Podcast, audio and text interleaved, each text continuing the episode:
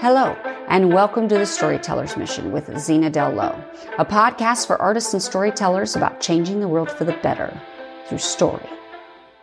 Now, here we are in 2023, and what I haven't done yet is completely just go headfirst into talking about craft. And there's a reason for that, because I happen to be a person who believes that the healthier we are as artists, as individuals, the better our stories will be. And the reason for this is because of an understanding of human psychology, right? The more we can understand our own psychology, what makes us tick, and the more healthy we are in handling our own interpersonal relationships and that sort of thing, the better we will be at reflecting that in our story because characters are the basis of story. So we need to really wrestle with these things, both in terms of our personal health and in terms of our characters. Now, to that end, I want to talk to you today about something I've mentioned in previous podcasts that I want to expand on because I think it's really important.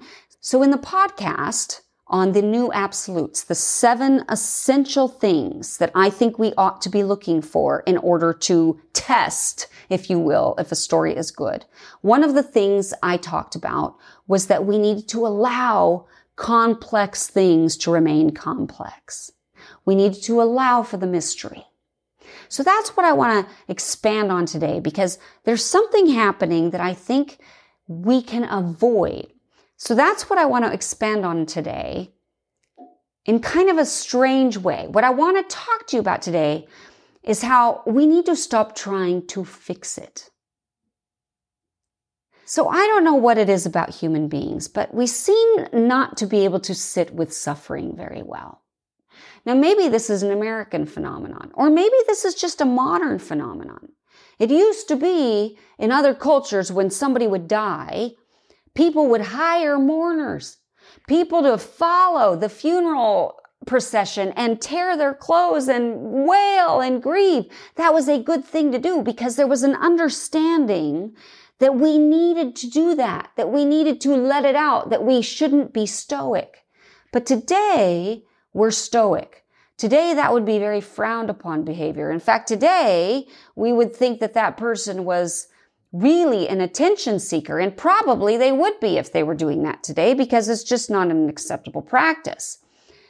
But in addition to that, I think there's this idea that because we live in America, perhaps, or because it's the modern times, that we have this right to happiness, which we've misdefined, but I won't digress. And because of that right to happiness, we think on some level that that's what we should be feeling all the time, that we really shouldn't have pain, and we want to avoid the pain, and we, of course, want to do things or say things that will take that pain away. So we very much become a culture that's interested in avoiding pain, which of course is not healthy. Now, relatively recently, I had a friend of mine who was in town and he asked me to meet him for lunch. And so I did. And about six months prior to us getting together, he had lost his fiance suddenly. She had had a complication due to some medication and a medical procedure, and she died. So a very, very tragic and unexpected death and he was devastated. Now, I had not been in touch with him for some time, so we had not talked about it. But when he was coming to town and he reached out and he said, Do you want to have lunch? Of course, I said yes. And as soon as we sat down, I said to him, Dave, I heard that your fiance passed. I am so sorry. Would you mind telling me what happened? Would you want to talk about it? Exactly, Lulu. And he did. And so he told me the story of what had happened and how devastating it was and all these things. And I just kept asking him questions. I just kept asking him, well, how are you doing now? And what is it like? I mean, where are you at? And man, that sounds really difficult, that sort of thing. And he was telling me how hard it really was. He even told me at one point how he'd gone to a soccer game to watch one of his kids, and usually she would be with him. And as he was standing there, he was so raw he didn't know if he could get through it. He was just tears were just right there. They were just right there. And he didn't know how he was going to get through this game. And there was one guy who was across the field, a guy he'd never even really talked to, but he was a father of one of the kids on the same team. And that guy apparently had had some sort of experience with this sort of thing. He saw Dave and he just made a beeline for him. And he stood right next to him, put his hand on his shoulder and just said, Hey, I'm going to be here the whole game. You just do what you got to do to get through this. As if that guy knew that Dave was going to have difficulty getting through the game. And Dave said he just lowered his head and he sobbed. He sobbed because somebody saw him and they let him grieve. And he said he, you know, he didn't even really know that guy, but that guy really ministered to him in that moment because he'd been feeling so alone because people didn't get it. In fact, what people had been doing was right away, as soon as he would talk to them about it or they would find out or whatever, they'd somehow bring up dating. Well, are you ready to get back out there? I have somebody I'd love to introduce you to.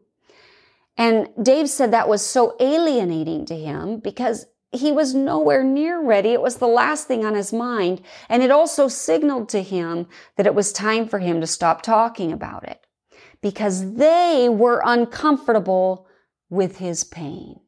That's really what it came down to. They were uncomfortable with his pain. And at this point in the conversation, Dave thanked me. And he said, I, I just want to say, I really appreciate it that you didn't try to fix it. You didn't try to fix it. That's what everybody does. They try to fix it. They try to make the pain go away. And you didn't.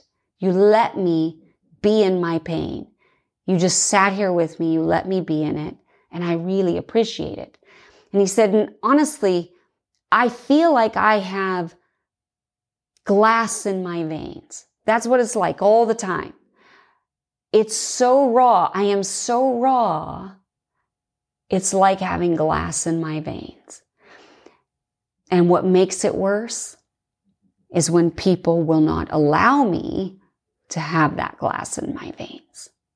Not that he wanted to go around boo hoo hoo all the time. It wasn't that. It's just that he couldn't help it. At times it would happen. The grief would come out.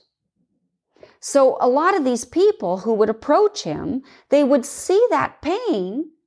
And what they wanted is they wanted to help. They meant well. They really did. They meant well. But really, they wanted him to feel better because they were so uncomfortable with his pain. Now, the same thing happened with my friend Mike No, and his wife died of cancer. And it was devastating devastating. They were young. They were very much in love. They were the love of each other's lives. They did it all right. You know, they did it perfectly. They were a very wonderful, beautiful Christian couple. And she died prematurely before her time.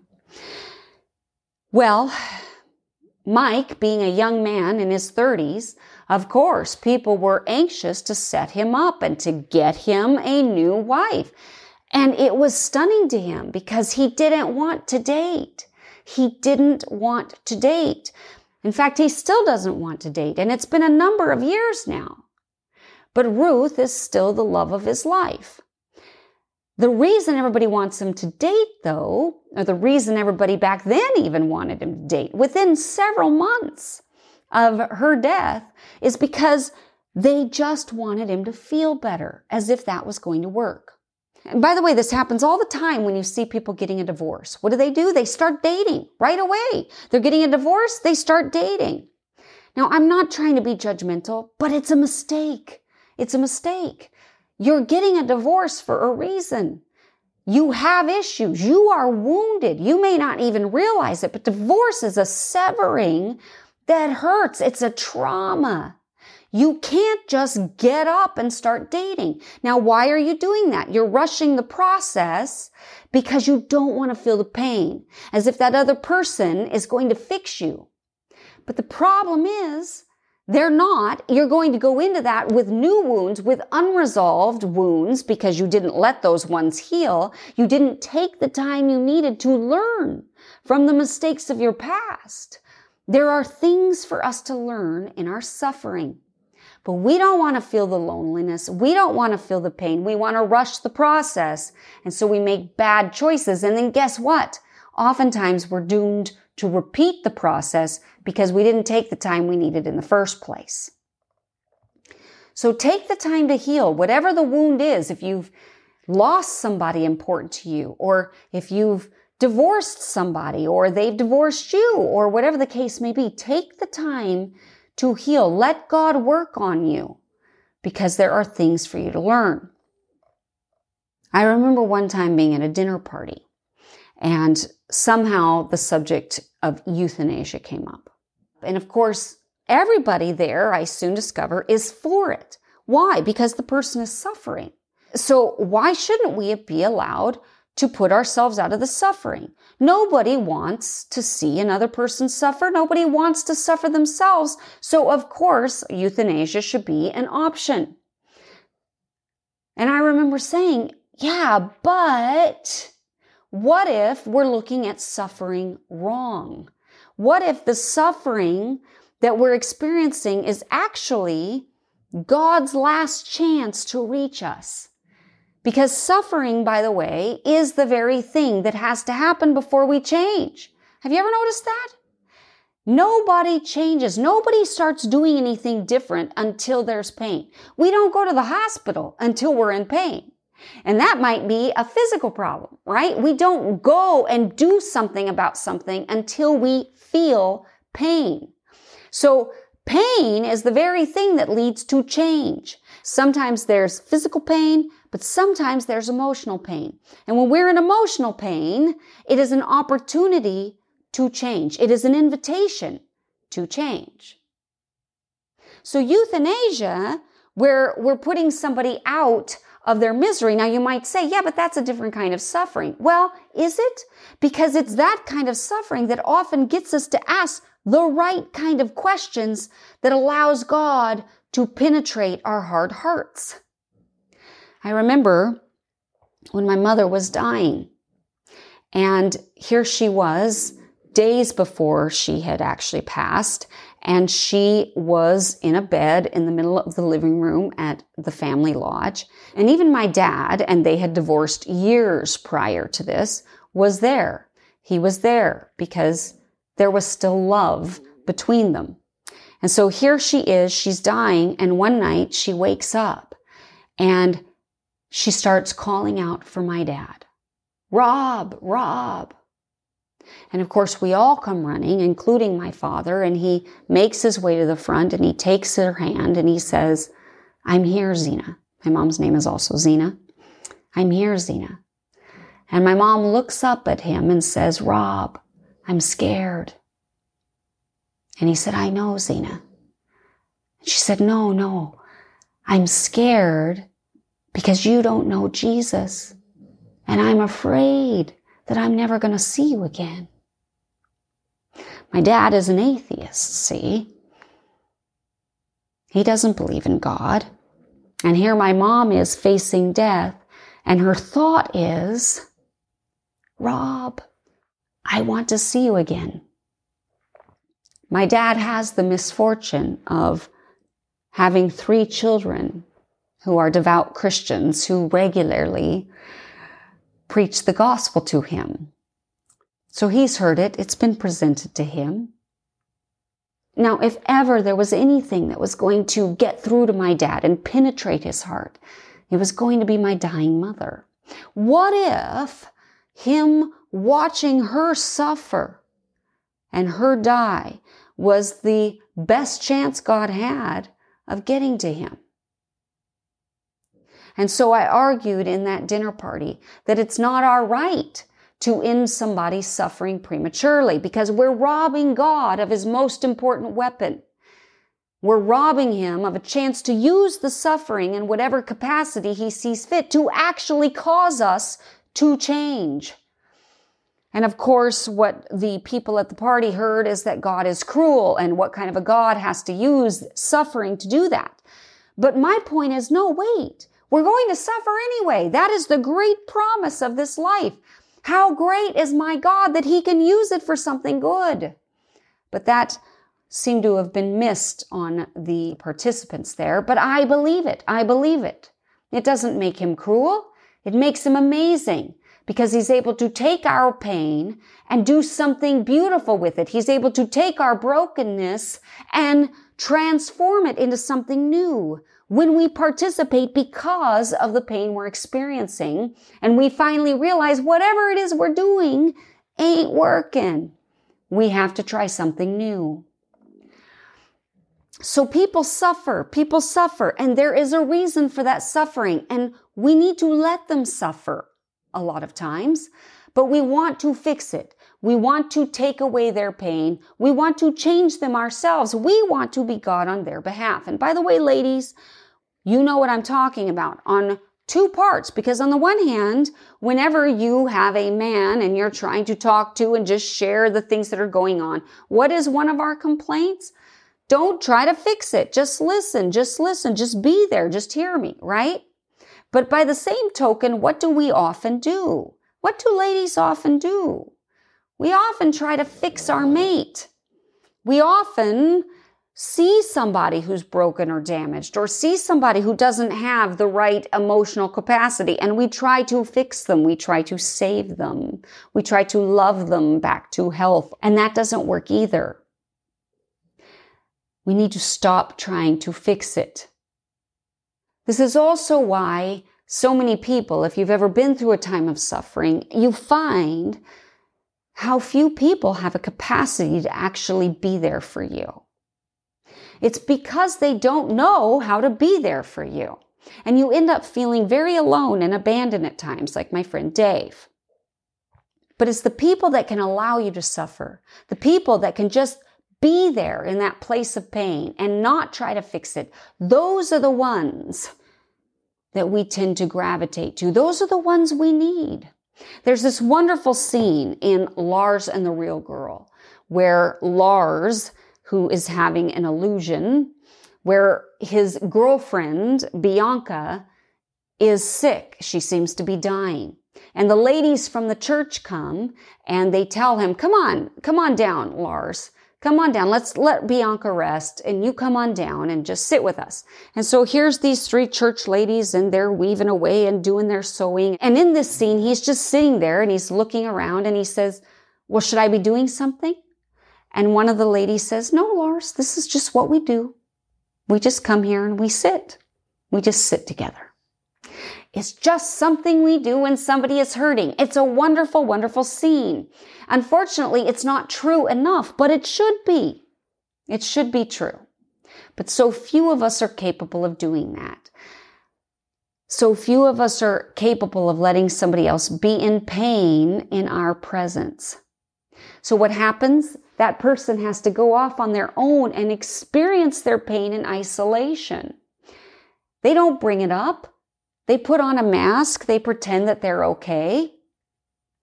I had a friend named Jason who committed suicide back when we were in college. Years later, I remember running into his mom at church. And while we were there, I remember saying to her, Oh, do you know what I just remembered about Jason recently? I was thinking about the way he drives. Do you know that Jason couldn't drive for crap? I'm saying this to his mom, right? And I'm saying he was the worst driver. I remember we were going somewhere and he had that big old boat for a car and he would step on the gas and then get off of it. And it was like we were rocking back and forth. And she started laughing. And then she said, Thank you. Thank you for talking to me about Jason. Nobody wants to bring it up. They're afraid to bring it up because they don't want to remind me. But what they don't realize is he's always on my mind anyway. I don't have to be reminded he's always there. And it just feels so good to be able to talk about him. And that really stuck with me. And I'll tell you something, I don't know why I brought that story up to her, except that it was true. I had just thought about it a few days earlier.